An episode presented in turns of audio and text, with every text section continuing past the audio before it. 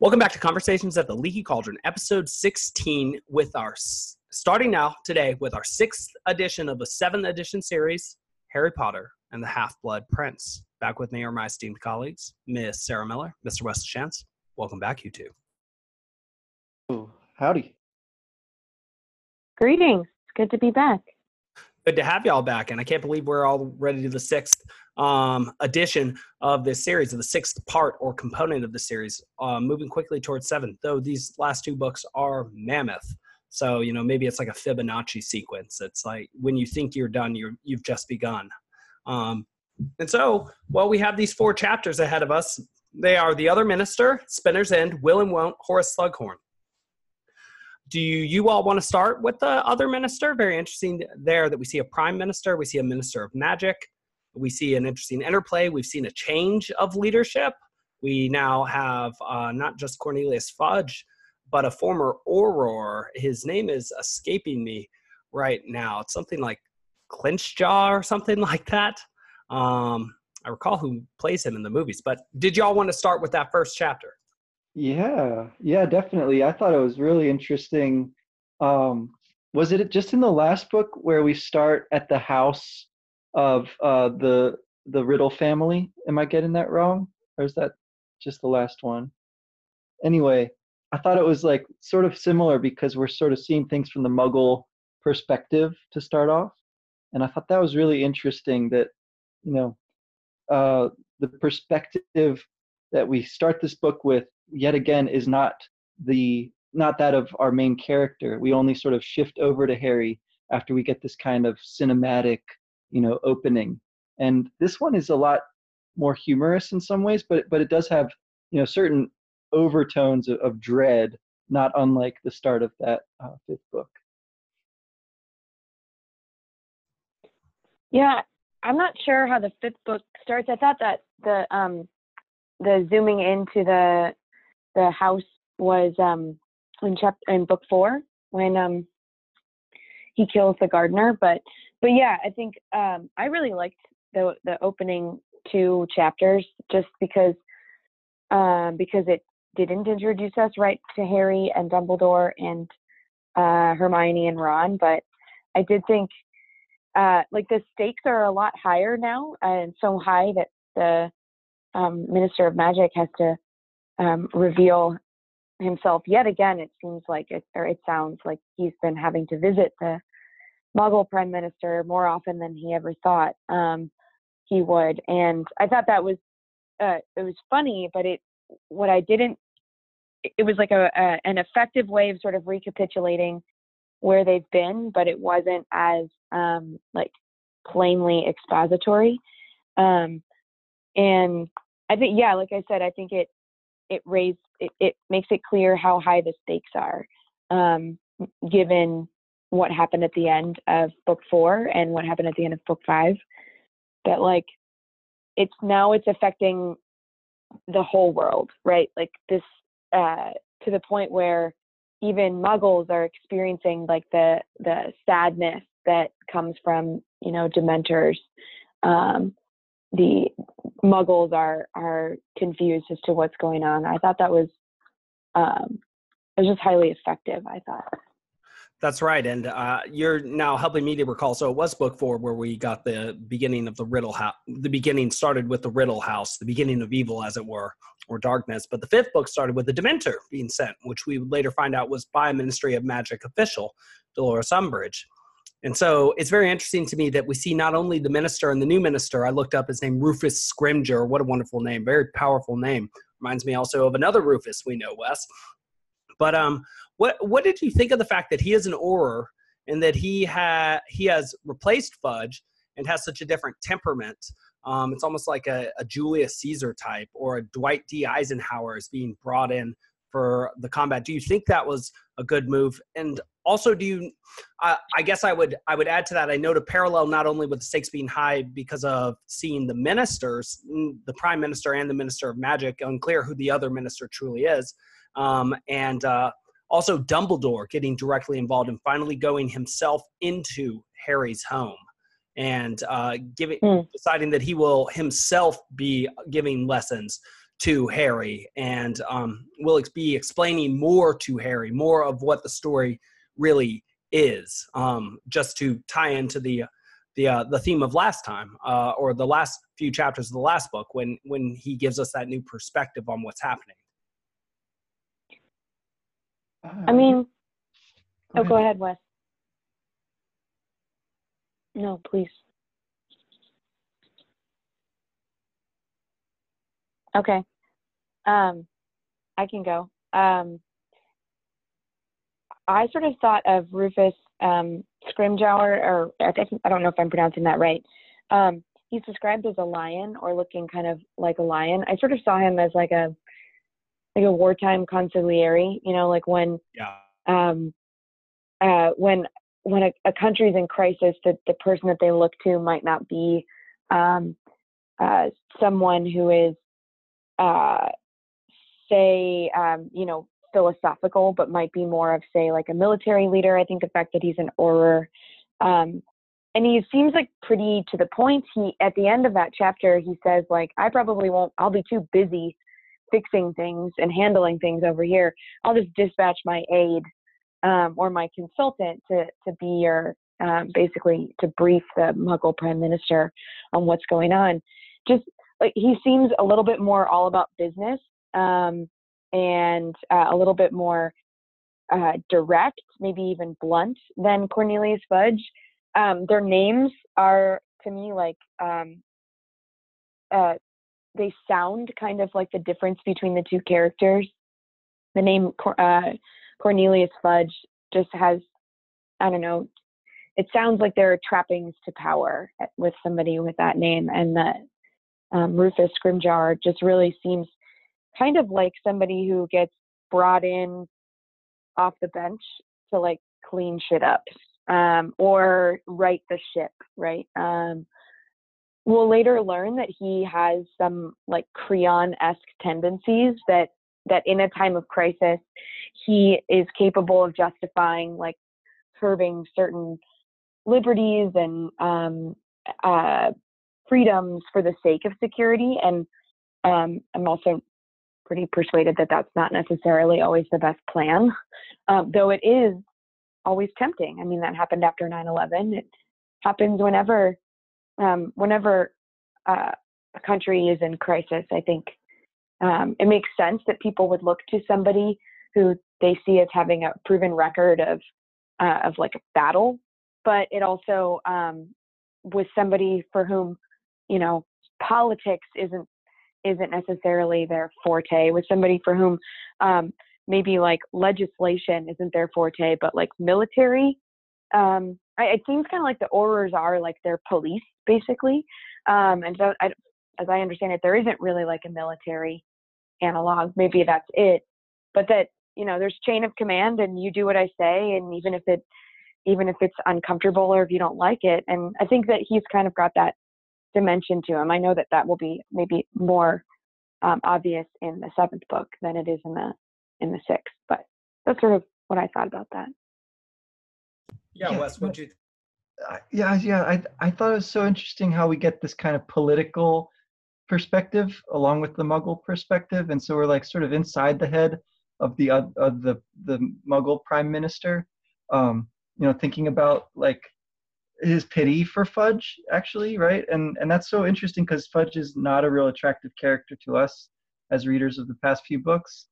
Um, but I think you can really see, yeah, like he's been kind of bowled over by a lot of these events, and uh, he has taken it actually relatively well. It seems like he sort of still wants to, you know, return to power somehow. Seems to be his kind of angle here. Like he's made some miscalculations with respect to Dumbledore and Harry Potter, but, you know, if he sort of plays his cards right, he could still kind of sneak back in because he knows that Dumbledore doesn't really like Scrimgeour, you know, so he's he's still sort of calculating. We get that sense. And and it's interesting because that, that political component of the world building is one that we've kind of been curious about all along, right? Like how the, the magical world and the Muggle world, you know, interact. And And so we, we see this like little insight here, you know, the magic painting on the wall that can't be removed.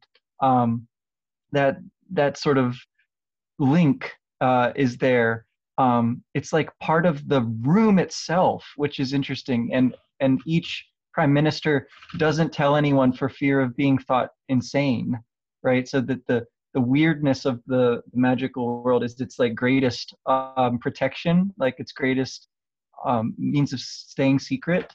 Um, I also really liked that we never hear who the president is that's supposed to call. It's like we we sort of are teased with the thought that there's this like connection to um, the United States. That's what I assume, of course, but I don't know. Like it could be the president of anywhere, I guess. Um, but instead, instead of that other, you know, special relationship or whatever, we get this um, the magical one uh, intervening here.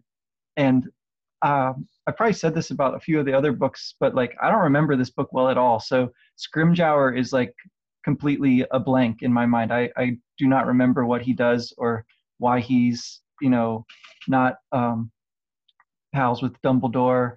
I, I can sort of guess based on what you just said. Um, but I'm really curious now to like see how the, the political thing kind of plays out. I wonder to what extent that's sort of a joke as well, right? Because you were saying this is a this is undiscovered territory or terra incog, incognita for us in the Wizarding world so far. We were wondering about the interplay not only between the Muggle world and the magical world, but between the magisterial Muggle world and magical world. And the very last people to be doing something about the presence of the Dark Lord and to have learned about his presence are the politicians. And so I wonder if it's A, making fun of them, Um, and B, also illustrating the importance of a, a sort of a massive and slow to move and potentially dim-witted political system that um, just recently I've been reading a book by Francis Fukuyama called The the uh, Origins of Political Order or something like that. The uh, I, Yeah, The Origins of Political Order. And he says that uh, the thing about tribal societies as opposed to state societies is that they're subject to decay very quickly because of rival internecine rivalries between themselves. It reminds me a bit of the, the giants that we saw in the last book. But whereas a state, um, precisely because it's sort of a big dumb cyclops, um, tends to stay together a little bit better um, just because it, it it is so slow to move. And so I, I wonder if there's a, like the, the shallow sort of funny point there, but also the sort of deep comment on the the political. I also noticed that you you mentioned the painting being connected to the room in a very sort of Odyssey sort of way, in the same way that the olive tree is the cornerstone of Odysseus's house and is literally a poster on his bed so that it is immovable, the marriage bed that he shares with Penelope. Um, and that, so there's some sort of marriage connection here, just like in Paradiso thirty-two, uh, there's a metaphor used, uh, or excuse me, a simile describing the perfect fit of the people there as ring on finger, ring on finger. And so uh, I, I, I like that you're laying down the marriage motif. I, I think that that's a big motif we've, we've talked about without talking about. And so Sarah, did you want to comment on that, or do you want to jump into this Spinner's End and this new relationship we see between Narcissa, Sissy, and, uh, and Bellatrix, and Bella, and Snape? I was super interested in that chapter. Um, I don't really have any anything else I wanted to add to the um, to the uh, the like your sense of political commentary um, in the first chapter. But um, yeah, I, I, let's move on. Let's dive in. And so, what did you think about um, the relationship, the closeness between Bellat- Bellatrix Lestrange and Narcissa Malfoy, and um, also uh, this sort of—I don't know—uh, did you think that it was sort of like the relationships we see between Draco and the two kids, which we will later see? Um, uh, very interestingly, uh, it's interesting to see Snape talk as a peer. Also, Bellatrix, who you you really don't ever get to see as like a person in the movies. She's always just sort of like a demon force of evil, like the, the evil Mary accompanying the Luciferian uh, Voldemort, or I guess the image of sin. But what what did you think of that uh, unbreakable vow that was made, and what was asked of Snape, and how he talked, and Bellatrix's opinion of him? Or, or what were you interested in that chapter too as well? Um, I thought... Um... I was mostly interested in the way that Snape answered all of Bellatrix's objections, all of her questions um, of his loyalty. You know, we know what we know about Snape because we've read all the way through the series, but I think this is maybe the first time in the series where if you haven't read all of the books, um, this is a frightening, it's a frightening vision of, um, a, a version of events from Snape's perspective. Like, because what if what he's saying is true, right? I think the other thing that, um, that I was super interested in is we know that, um, Voldemort is this incredible, um, has this incredible capacity for reading minds. And, um, I think we sort of talked about this when we, uh, were reading about Harry's occum- occlumency lessons with Snape, but if what Snape is saying is true and that he has answered all of these questions to the Dark Lord to his satisfaction, then I just think it's really remarkable that the the um the degree to which he's able to exist in both of these worlds. And um I think when I read this for the first time, I and I, I didn't know how things would turn out. I didn't know um that that Snape would be redeemed, um, that he that his his words to um, Narcissa and Bellatrix in the end of the epic, it would turn out that these this is all like a gambit that he's playing with them. Um, but even the Unbreakable Vow, that this is all this is all a play, right? Um, and I think that that's just rem- remarkable um, acting ability, especially from someone who um, doesn't really seem like he has uh, full control over his emotions at times, right? Um, to have to kind of exist in that in that world, I think the the place where he lived was sounded just really lonely, and um, uh, like the physical area, the the neighborhood. I think Bellatrix makes a comment that, like, you know, none of their kind live here. It's like a poor um, kind of small little village hamlet. Um, you know, in the movie, it's it's shown to be really humble, um, and I just the the loneliness that must come from playing both sides, I think, is also what struck me. Um, but I'll just leave that there and, and let you all go. Oh gosh, yeah, there's a lot in this one. Um, I think. Seeing again, sort of like seeing the other perspective, right? And so not the Muggles this time, but the, you know, the uh, the Death Eater perspective, or and, and seeing it in like a human way, right? Because uh, Narcissa is so concerned for for Draco that she's willing to, um, you know, talk about something that she's you know been told not to to talk about with anyone, right? So she's really um, actually kind of disobeying uh, Voldemort to to try to protect her son. Um, She's going against Bellatrix, who's like one of the most fearsome, you know, uh, duelists, duelists that we see in the whole series. So, so she seems pretty fearless here, and um, and pretty admirable, actually, right? Like I, I sort of uh, sympathize with her, and um, by extension with Draco, who's clearly like gotten mixed up in something that you know he never really chose, um, but just because of who he is and who his parents are, he's kind of like. Apparently gonna have this huge responsibility, and we can already sort of see the outlines of what that's probably gonna be. Um, but it is interesting how ambiguous everything is is is left, right?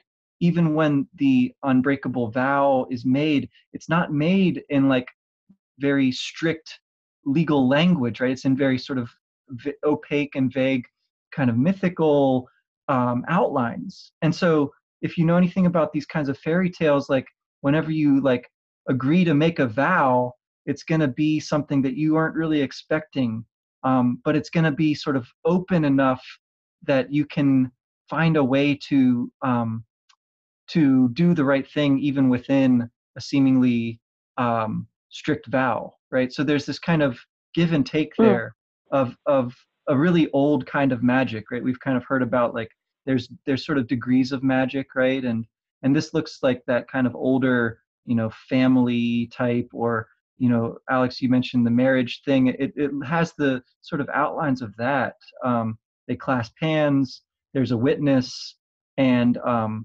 they like by means of a, a promise are like affecting a real change in the world. Um, yeah, I found I found this chapter fascinating, and just the title of it, the spinner, that image has a ton mm. of, you know, mythic resonance as well, which is is interesting to sort of think about how to kind of apply in this case. Um, sort of like a, a a tale teller, right? Is a spinner of tales. I think that's the primary way that I think about it. But uh, I'm curious to hear what you think too. Yeah, that's beautiful. And it just made me pick up my copy of the Aeneid, what you were saying about opaque language and a prophecy, or excuse me, and an oath being something that can be exploited, especially in like sort of, like you said, the Jinn and Aladdin uh, type stories. But it made me pick up book three, the very, the stanza, the penultimate stanza of uh, Virgil's Aeneid, where he talks about for all the prophecies he's seen, he he still gets hit with his father's death out of nowhere. As if, uh, regardless of how much you think you know, there are still major holes going on. And uh, this will only take like ten seconds, but then Drepanum's unhappy coast and harbor receive me. It is here that after all the tempests of the sea, and that's metaphorical for everything that's happened to him, I lose my father, Anchises. Stay in every care and crisis. For here, O best of fathers, you first left me to my weariness, alone, Anchises. You who were saved in vain from dreadful dangers, not even Helenus the prophet, nor the horrible Celino, when they warned of many terrors, told this grief to come. And this was my last trial. This was the term of my long journey, and I left that harbor. And then the God drove me upon your shore. So that was just the connection that I made um, to what it was you were just saying. I that's yeah, awesome. Wes, I was not familiar with that. I mean, I haven't read that in years, but that's cool. Yes, Sarah. I, I liked the um, I liked the kind of the image of there being a kind of wedding or marriage. I and I thought it was interesting how you pointed out that um, that that this is something that, you know, we've hated Draco Malfoy for legit reasons for the last five five books, um, but. Like what's being asked of him is because um, Voldemort is angry with his father. And um, I don't know, that gives me a little bit of pity for the boy. Um, not a little bit, like that gives me a pretty sizable amount of pity for the boy. And um, I think um, kind of complicating our view of what constitutes good and what constitutes evil. Like Narcissa Malfoy is a Malfoy, right? They're like in the Death Eater camp. Right? But are there different, is it possible that she's there because she married the wrong guy? Is it possible that, um, that there's like degrees of bad, that like her sister and Narcissa are not in the same, really even in the same category? Um, you know, what, what Narcissa does is we've seen a good mother in the series already. We've seen a mother who's, you know, willing to risk life and um, safety for the sake of their children. And we'll see that again in Molly Weasley. Like we've seen some bad moms, right? Like Petunia. I loved, absolutely loved Dumbledore's um, uh, indictment of the Dursleys to their face. Um, yes. But uh, like, I, I just, I think, I think there's, there's something to be said for Um, humanizing someone like Narcissa Malfoy as a way of maybe amplifying what exactly makes the evil of Voldemort evil, right? That it's not just like, oh, they're all on this side, right?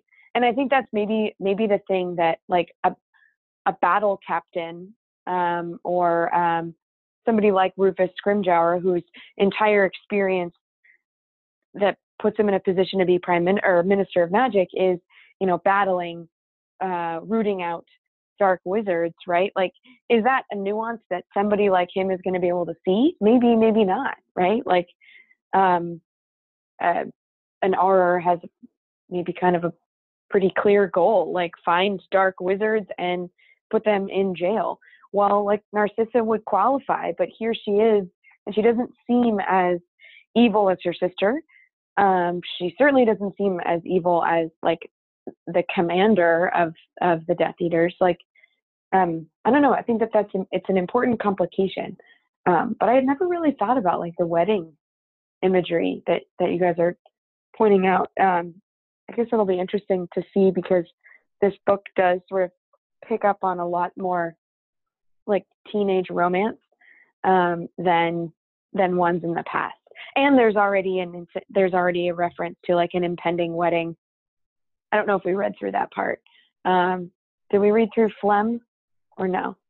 Uh, well, I certainly heard that bit, but I, I think also just to that marriage motif, just pairs that go together and are opposite. Something that picks up here too is our knowledge of um, the distinctions in sort of blood that have been mentioned over and over again since I think book three or so. Um, uh, we get, we've known about mudblood and pure blood, but now we have a book called The Half-Blood Prince. And then we learn, um, I think a little bit later from Ron, that even though his his house is pure blood, they are so-called blood traitors. I'm not exactly sure I understand why they are blood traitors, but that that is considered even worse um, than being a so-called half-blood or mudblood.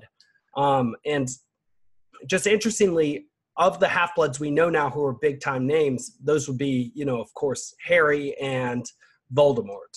Um, we don't yet know to whom this name refers, and perhaps it does refer to um, just those two or two to three, but it's, it's the choices as well that people make, like you mentioned, Sarah, that seems to be dividing them along differing lines. Uh, Draco seems to be denied this choice because of the, the actions of the father. It's like his father is Cain, and he's like Tubal Cain, and like the trespasses of the father are visited unto so many generations unto the son, sort of Old Testament-like. Um, whereas we see... Uh, you know, Dumbledore even being capable of forgiving major flaws and faults and um, mistakes even within one's own life. So we see that the, the camps are based, you know, with, again, Voldemort being able to read people's minds on finding their flaws and their faults. And if you look at Lucius, too, and the sort of Death Eater uh, way of being, modus operandi, uh, even, even in the actions of the youngest one, uh, Draco, their way of of looking at the world seems to be to find the flaws, like a very snake-like way. They don't see the good in things. It's like they've understood the manifesto on luxury to use but not enjoy. Um, but I, I, I guess I'm just wondering whether we see that division too. Not only are we getting more about what makes a person a person in terms of blood and what the importance of that is, but how even with that understood, choice is still the most important determinant in this world. Uh, yeah, I think, I mean, to jump ahead a little to the Horace Slughorn character that we meet, um, yes. He seems like a really interesting sort of variation on that theme of, you know, he's got his his love of um, connections with powerful people and his love of being sort of the the the spider at the center of the web, right? So like the spinner again. Um, but he's also, you know, he's also imploring Harry to not think him prejudiced, right? Like, because because he, I think, can already see that to get to Harry, he's going to need to at least appear to be much more open-minded and to be sort of, you know, ah. f- forward-thinking or something like that. And and that seems to be part of Dumbledore's tactic here too, right? To like dangle Harry in front of him as as a way to get him to come back to the school, um, to strengthen and shore up that long, you know, um, weak spot in the teaching uh, lineup, which is the Defense Against the Dark Arts class, right? Um, so that's very interesting how, uh, you know, Harry is pretty obviously being used by Dumbledore, and it doesn't really seem to bother either Harry or Slughorn that much, right? They're they're kind of okay with it. Um, and it does seem to be because we know, like, Dumbledore is authentically that open-minded, sort of compassionate person, um, that he can kind of get away with doing that here, it seems like. Uh, whereas we don't really know much about the Slughorn guy yet, except that he seems to be a coward. He seems to be really looking out for number one. Um, and insofar as he helps others, it's to sort of like stoke his own ego and his vanity. Um, but on the other hand, he seems to be a v- pretty talented, you know, wizard, and to be like quite... Um, quite important, like historically, which is again, like going along with politics and perspectives and stuff, history seems to be kind of becoming more of a big thing uh, in the background here. So, so yeah, I, I mean, the, the idea of blood, you know, it has a kind of history to it, It has a kind of vitality and authenticity to it. It's it's a very charged image and very hard to sort of pin down. Um, but you know, he's got like you know dragon blood s- splattered on the walls, and he like collects it again to reuse later. It's a little dusty though. I love that line. Yeah, Sarah, what do you think of this Slughorn character? Were you grossed out by him? What were your feelings about him? I feel like he was a bit overdone and creepily made uh, in the movies. Hmm. I don't know. I don't know. Yeah. It, oh, yeah. I was just going to say it's a little hard for me to separate the Jim Broadbent of of, of the movies. Um, and because of what we know he has done or um, uh, what and what he hides. I think I think Wes is, is absolutely right. Um, when you identify like his self-interest, I think that that's presented as pretty ugly. I think the other thing that I see in him is like uh, really old school, um, like kind of the old boys club, you know, like the please don't think I'm prejudiced, but but I actually am, right? That's like saying I don't mean to be sexist, but you know, women really can't do this as well as men. Um, or I don't mean to be sexist or I don't mean to be racist, but like, please don't think I'm racist when I just said something racist, right? Like, um, like that, that kind of like complete lack of, uh, it just, it indicate what it indicates to me is that he's been out of the game, right? Like that is so out of touch. Um, and I think it's, it's, um, like what, like you said, Wes, that's selfish, but I think it's also just really um, lacking in self um, awareness that, uh, that the idea that like, I'm not prejudiced. One of my favorite students was a half, was Muggle born. It's like saying like, I'm not racist. I have a black friend, right? Like that's, that to me, it just, he, he appeared so like old and like myopic and like, out of touch. Um, and again, maybe that's, maybe I'm reading a little too much into that because I, you know, trying to, trying to take seriously, I think the way that, that this has um, applications for, for like our contemporary world, but like, it just, he seems really like backward. Um, and I think, I think the obsession with fame is interesting because, you know, in, in the second book, and um, this is the second to last, you have another character who's obsessed with fame. In this case, you know, Lockhart was obsessed with his own fame, and um, Slughorn is obsessed with uh, what he gets um, or who he knows, right? He's like, he's not offended that Amelia Bones was killed.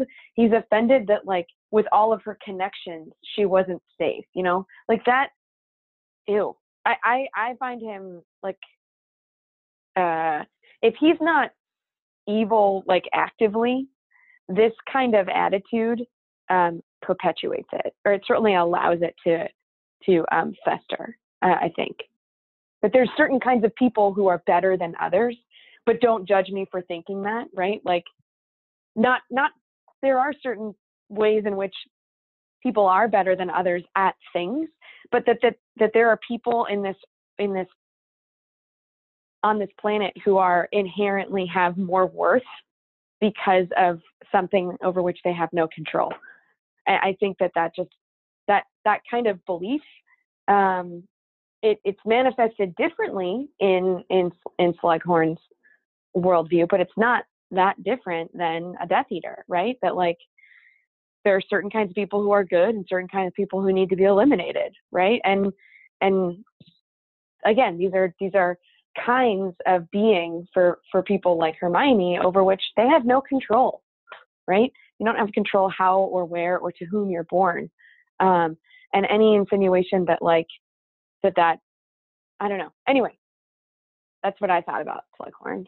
Maybe that's not what you were anticipating, but you know, that's interesting because it makes me it makes me think of, and I'm forgetting the name of the particular devil in Paradise Lost book two.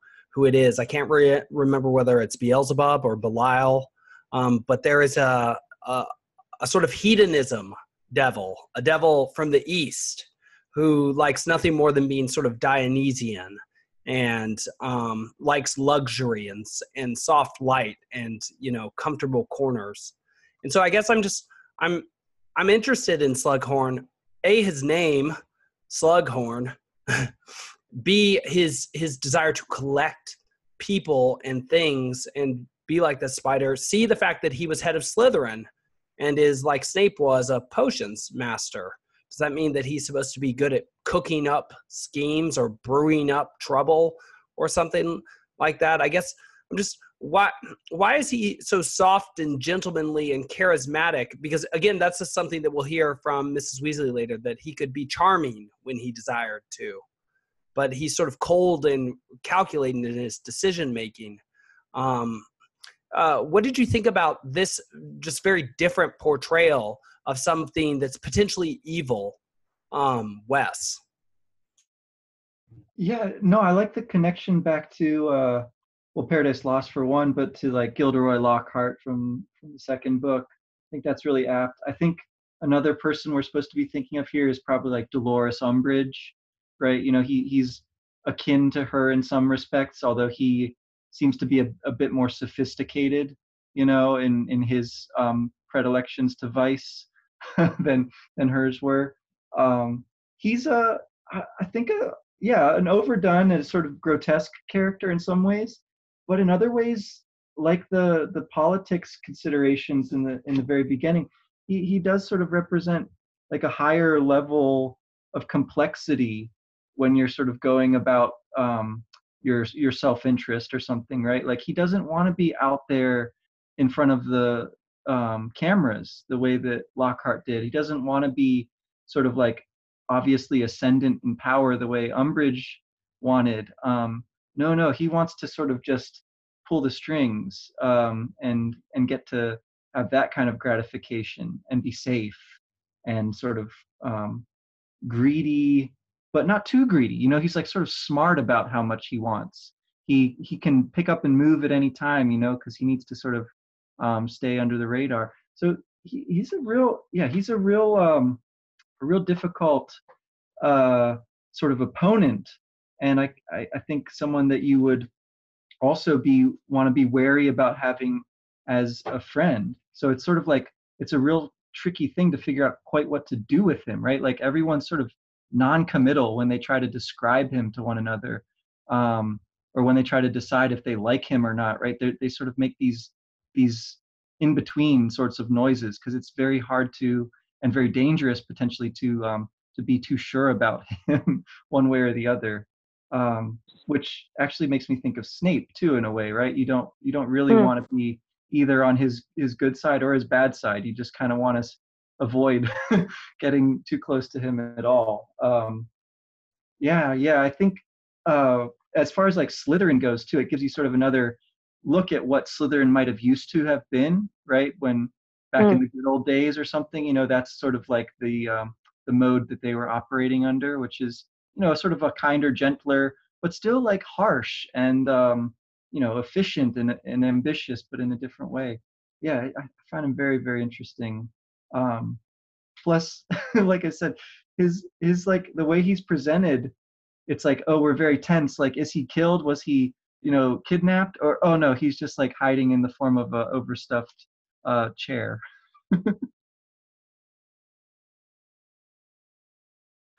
Yeah. And uh, so Sarah, yeah, well, I mean, so do we want to keep talking about him? Because he is sophisticated and difficult to pin down. And he does strike us as the way things used to be, almost as if he is like a comment by Rowling on like the boys' school, Oxford wearing gentlemen's club people, that, that which yeah.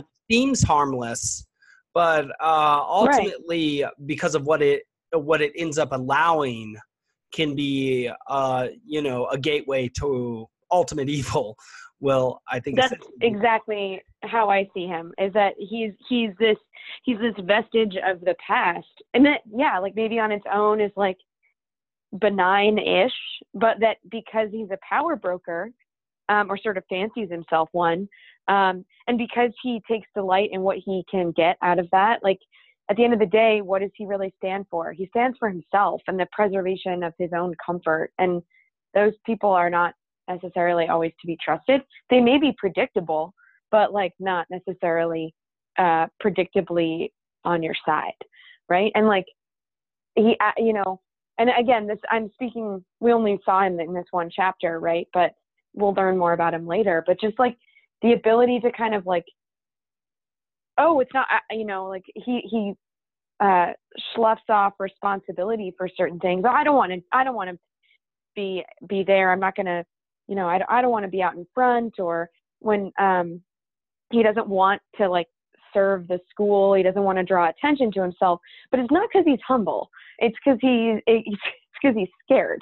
Right. Um, and uh, just the abdication of, of responsibility. You know, what I'm reminded of is um, uh, Alex, the, I think it's the, um, it's in the vestibule of hell in the Inferno. It's the people who pursue their own interests, the indifferent, or the, um, uh, what are they called? The neutral. You know, you know what I'm talking about?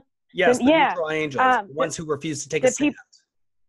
Yeah, the people who refuse to take a side when, and, but they're also, there's like a pope in there in addition to the angels, and they're like, they have, in my view, one of the more like ugly and graphic punishments. And I know that in, in Dante's Inferno, it's not about um it's not about the it's not as though the deeper you go, um the more grave the sin, the more um graphic the punishment, but um it, it, the punishment is supposed to fit the crime, and you know the the real punishment is witnessing your crime turned into your suffering or whatever. But um that like the the way that they are forced to chase like an elusive banner uh for the rest of their lives, and they are like gnawed at by these bugs, and there's like pus and blood and all of this.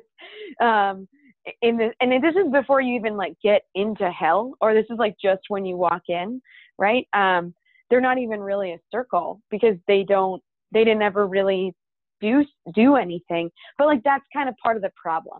That like I, when I was teaching this that book, I sort of would ask the students, okay, well, like why are they here? Like why are they at the start? And why does, like, what is it about the other sins that they allow to happen? And like that, that's the, that was the idea that like indifference breeds other kinds of bad behavior. And if you are indifferent because it's in your best interest, or if you are kind of like, uh, you know, looking out for number one.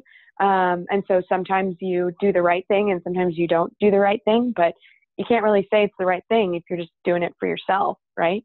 I don't know. That's sort of how I see it. I, I think it is an indictment of um, kind of like the old way, right? Like the, oh, wash my hands, kind of the um, the status quo of the past. This is how we've always done it. It's in my best interest um, to to preserve that, right? And anyway, this, I don't. And you make me see another correlate. So as I said, with Belial in hell in books one and two, we have this quote here from four ninety to five oh two. Belial came last, than whom a spirit more lewd fell not from heaven. And this is our last potions teacher, right? Or more gross to love vice for itself. To him no temple stood or altar smoked. Yet who more often than he in temples and at altars when the priest turns atheist, as did Elias's sons, who filled with lust and violence the house of God. In courts and palaces he also reigns, and in luxurious cities, where the noise of riot ascends above their loftiest towers, and injury and outrage. And when night darkens the streets, then wander forth the sons of Belial, his parties at night, flown with insolence and wine. Witness the streets of Saddam uh, that night in Gibeah, and the hospitable Dores yielded uh, their matrons uh, to prevent worse rape. And uh, just uh, something interesting about the word Belial from the Hebrew is that it's not an official god or angel name. Um, it's, a, it's the name of sort of a decadence. And so it's personified by Milton. And just to, again, further support your point, Sarah, in book two of Paradise Lost, uh, um, when Belial shows up to t speak second, one oh six, he, he counsels no war, no war, but not because he, he, he wants peace, but because it's easier. On the other side, up rose Belial, in act more graceful and humane, a fairer person lost not heaven. He seemed for dignity, composed and high exploit. But all was false and hollow, though his tongue dropped manna and could make the worse appear the better reason. And that's interesting, connected to the potions he will show us later, like the luck of luck, um, the Felix Felicis, and also the love potions, to perplex and dash Maturus counsels, for his thoughts were low, to vice industrious, but to nobler deeds timorous and slothful, slothful, yet he pleased the ear. Um, I think those are lines uh, one oh nine to uh, like one eighteen or so. Yeah, so I agree. And I'm sorry I'm quoting so much today. You guys are just making me think. Uh, we're making some real connections. Maybe. No, I maybe love we, it. I love it. Maybe we, you know, maybe Slughorn is teaching me or teaching us the spider's craft, and that uh, perhaps what, how Minerva differs as a, a, a spider herself, or a maker of spiders, through the figure of Arachne, um, is that, you know, the greatest threads are, are those of, I don't know, thought that, uh, that can be connected through something beyond time and space, even, even more than just being humanly connected. It's as if that is the connection between humans, which is strongest, because it is the ultimate way that humans can connect. And that that's sort of the difference between a beautiful connection, or a friendship of the good, as Aristotle would say, where you sort of share your intellect and your will in similar noble pursuits, and sort of this gross Slughorn, uh, Joe Biden patting people on the back sort of way, where it's so obviously for his own, and I, I didn't mean to make fun of Joe there, I just, but it just popped in my head. Um, uh, but he, it is so obviously for himself. He is enriching and fattening himself. And I think it is important also that he is described as fat, right? That he takes up a lot of space, that he's very, very comfortable. Um, and that, yeah, more than anything, that's what he wants to maintain. And that that's sort of a, a pathetic or an atheistic way of, of living, like a godless way of living. Even uh, it makes me think also of the sphere or circle six of the Inferno, uh, where Epicurus is amongst the heretics. Um, uh, Sarah, though I think your example was obviously better. But Wes, do you want to comment on that, or what should we end on? I know we didn't talk about will and won't very much, and I frankly don't remember the chapter very well, so I might need a refresher. Um, yeah, I was just looking at that to try to get a little, so like the, the Dursleys are sitting there because Dumbledore puts their couch underneath of them. Uh, he seems to want them to overhear everything and sort of be up to speed on everything, and um, you know, makes it clear that he knows how poorly they've treated Harry all along, and that's not okay. Um, and as yeah. soon as Harry is of age, he will be, you know, out of their hair, but until then he needs to like have the protection of the house and the blessing that Dumbledore uh, laid on it, or or sort of unlocked, that was always there, or whatever it is, right? And and I think the will and won't um, primarily maybe refers to Creature, who um, appears and confirms that Harry is indeed the owner of the Grimmauld Place residence, and thus the uh, secret headquarters of the Order, you know? And so uh, he says, I won't, I won't, I won't, like he won't, um, do what Harry says, right? He, he like refuses uh, to serve, but then of course Harry gives him an order, and he has to, because that's how magic works, right? For house elves, um, and he sends him to be one of the friends of uh, of Dobby and Winky up at uh, Hogwarts kitchens, um, to kind of keep him out of trouble, and you know, make sure that they're looking after him there. Um, and so there, I mean, there's a lot of kind of new info here, but maybe the most interesting, right, is that Dumbledore is sort of like an active character this time. He's got some kind of wound on his hand that seems mysterious and interesting, but he won't tell us because he wants to do the story justice, you know. And he's gonna, I guess, either this or the next chapter we learn he's gonna do some private lessons for Harry, um, which is pretty cool, and you know, very much the opposite of how he was treating him during the last book. So, yeah, it's it's it's great. It's a it's a a great sort of um, vindication of Harry, and um, you know, revitalization of his relationship with Dumbledore here.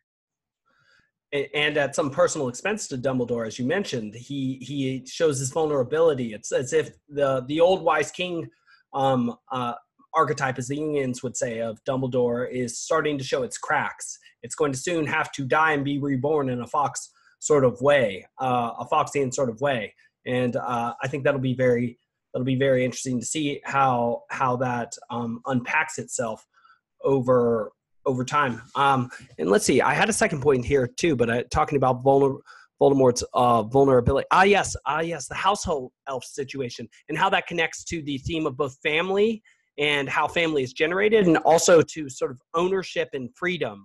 Um, A, this is an elf who will still technically be owned and has transferred ownership from one master to another who was technically not technically family of him, right? He was his sole heir, kind of like Frodo with Bilbo, um, but in The Hobbit, but also he's not blood related to the Blacks. And in fact, he's a half-blood, but now he is the master of, of this elf who he doesn't free, but he does send to work for Dumbledore, which strikes me as Harry understanding elves, and that that would have been a big slap in the face, I think, to Creature, even though obviously what are Creature's options here? Either be disgraced and freed or serve a half-blood. It's a, it's a real skill and courageous situation um, for him. And like you said, he's saying won't, won't, won't in this non-serviam uh, devil-like way. He's like a pathetic figure of the devil, right? He's ill-intentioned, but it's precisely because he, like Wormtail, is underestimated that he can do so evil. So much evil. So you're bringing up, I think, multiple uh, the multiple ways evil can manifest, and the the sort of like work together in an evil constellation. Like there's a differentiation of labor even within an evil organization, but um, also the idea that family, like at some point people have to be able to join a family at some point in order to like sort of merge blood, and the the notion of Harry joining Sirius's family, even though now all of the family is gone, except for now, ironically enough, Bellatrix Lestrange, who he has some sort of relationship to. They're, they didn't know who the house would pass to, but it passed to Harry, meaning that, you know, by some sort of right, he has greater claim, by some deep magical right, he has greater claim to twelve Grimmauld Place. Um, and, and again, we'll see the marriage motif with uh, Flem and Bill, and you know, the joining of a family together, and it's almost as if that's part of what uh fighting the darkness is about too. And you know, that's something um the, the Weasley mother will bring up later on, that um during these dark times people marry more and quicker, um and that's sort of interesting. And so that's just what I wanted to mention, um that we see those the the family motif and the ownership and freedom motif uh, as well through what you were saying. Uh, and of course, will and won't, very, very clearly about freedom of will there. Sarah, was there anything in there that was good, or, or what did you think of will and won't? Well, I, I mentioned it earlier, but I just, I loved the way that Dumbledore, um, I think we mentioned this last week when Harry was just ragging on him, like just erupting in rage. I think one thing that struck me is that it's only been a couple weeks since the end of that book, like in terms of chronology, but Harry's anger is like radically shifted, right? He he even says that he felt guilty for um, like shouting at Dumbledore and breaking stuff in his in his office, and then said something which I thought was a little glib, like, oh, you know, Sirius wouldn't want me to be angry. And I'm just thinking, like, two weeks? It just took you two weeks to come up with that? Like, that's that didn't feel authentic to me. But um, maybe she just needed Harry to not be that. She did it so well, I thought, in the fifth book, uh, presenting, like, um, an emo kind of morose teenager with a lot of anger and um, feelings that he doesn't know what to do with, that like maybe she just needed the sixth book to move on to a different kind of dimension of adolescence. But um, uh, I thought one of the things we said last week was how well Dumbledore took it, and how like he could have just snapped back at Harry and said, like, respect your elders, you little brat. Um, and think of all the things I've done for you. But he also could have been a lot more Uh, cruel to uh, the Dursleys, but he is the picture of civility when he um, when he visits, you know. And he he to the point where he's like, I assume that you were going to offer me a refreshment, but I'll let me conjure one for you, or I assume that you're going to let me sit in your living room. Um, and I, I just like the way that he chastises them, I think is just so interesting. Um, like the way it, it, it, to me, it's what, it's what really effective, like moral instruction looks like, is like yelling at people. I mean, especially kids. I know we, we think about this on a daily basis because of our work, but like yelling doesn't work. Um, at least it doesn't work reliably. Right. And I think what it can do is damage relationships and trust more than, um, and it, occasionally it's highly effective, right? But it's just not the most um, effective way to communicate like genuine disappointment in someone's failure to be the best version of themselves. Um, and like the way that he calls them out, I thought provides them an opportunity to redeem themselves, though I think they probably won't choose it. But um, it just, it seemed, I don't know, it, it, it, in that moment he emerged, at least not that he already was, that he wasn't, but he just, he emerged to me as like extremely wise, um, uh, and like tempered, I guess. Um, you've never treated Harry as your son. He has known nothing but neglect and often cruelty at your hands. The best that can be said is that he has at least escaped the appalling damage you have inflicted upon the unfortunate boy sitting between you, right? Like, which I thought was hilarious, right? Um, like that that they they've done damage to Dudley, um, and that, you know, neglect. At least they didn't ruin Harry or something like that. But um, yeah, I thought that I thought that was that was. moving, because one of the things he reveals at the end of the fifth book is how much he loves Harry. And with Sirius gone, I think what we see Dumbledore um, kind of transition into, especially with these um, these new classes, they'll be spending time together. Um, Harry will have some privileged information. He'll see Dumbledore as weak, right? As weekend, at least. I think I think Dumbledore um, um, moves into kind of a fatherly figure for him in these moments, um, maybe more so than he has already been. I think he's been so distant and maybe so powerful that it's hard to see him as fatherly, like in a in a proximate or imminent way.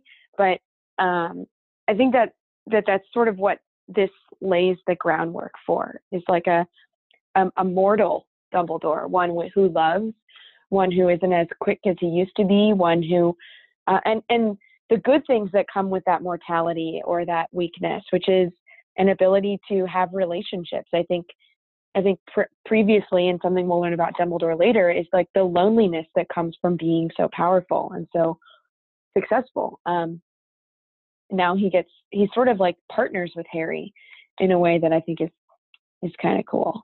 Um, I also think, just as a, something we talked about a while back, a lot of really important details in the sixth book are given like little teeny tiny mentions in the first few chapters, um, like Madame Rosmerta's need and um, the Inferi, like those bodies that can be bewitched. Um, there's a couple other moments where just like a little hint is dropped um, to world build that I don't remember seeing it that much in the fourth and fifth book, but it's definitely back.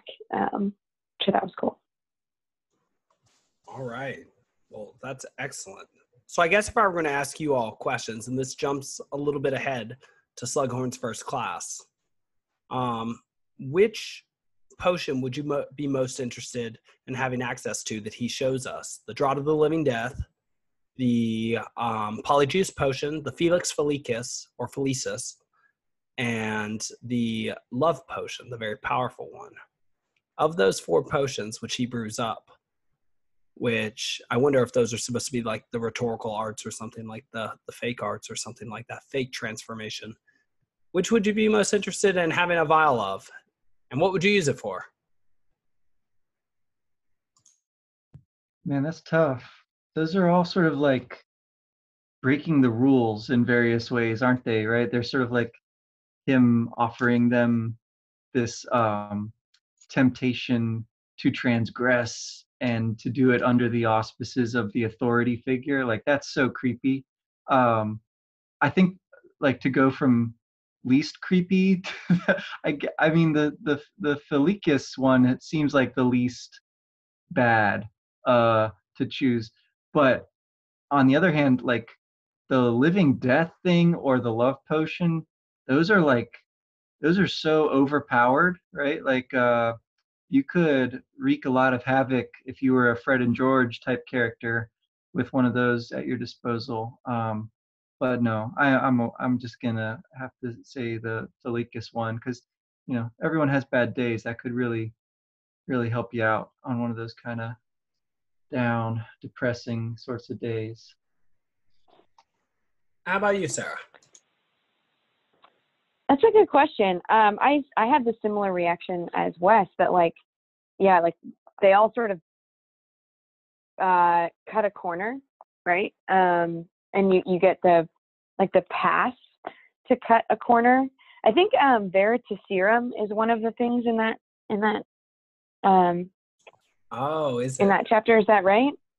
Yeah. So maybe he talks about living death later, or that's what they have to actually produce in order there's to like okay yeah I think so but but anyway I mean I think that that there's you know there's one that's about truth, there's one that's about love, there's one that's about chance, and there's one that's about death. Um oh, the mystery, right? um I, I I guess if I had to pick one um that I could have uh, or and I think Polyjuice Potion is in there as well, um that I could have, I think I would probably go for, uh, I don't know, I I think we learned that the Apologies Potion is pretty disgusting to drink, like it's it's pretty yucky, but I don't know, maybe the ability to like masquerade in somebody else's body does feel like a little bit, you know, like that feels wrong, but it might be kind of cool to see the world from somebody else's perspective. I think the one that I would absolutely not want is the is like the love potion, just because I think it, I, even though I think it's funny what it makes people smell, um, it uh, I don't know. It seems it seems like that's that's one thing that, and maybe the Veritaserum too. But like that, they both seem to violate somebody else's will, whereas the the the Felix Felicis and the uh, Polyjuice Potion, they don't really seem to violate somebody else's, I don't know, brain. I don't know.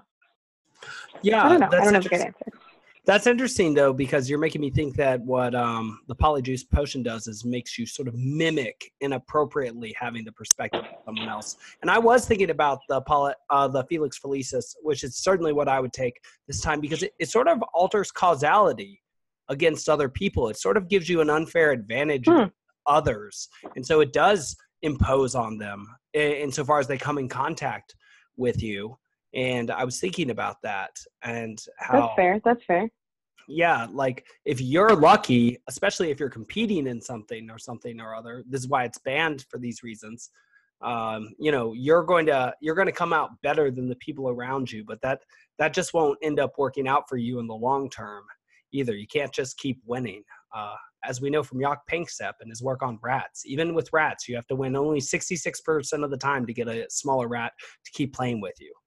Um, but interesting how we're seeing these. Uh, I like the outline we have of Slughorn. I can't wait to think about um, each of these potions in more detail. So for next time, would you like, would you two like to go through ten to eleven? I think that's uh, that tenth one, I just had it open. I think that's where we meet the Gaunts.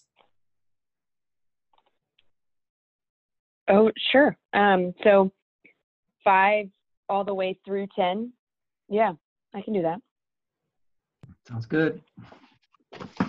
Cool. All right. Until next time then. Bottoms up, y'all. Cheers. Cheers. Have a good night, fellas. See ya.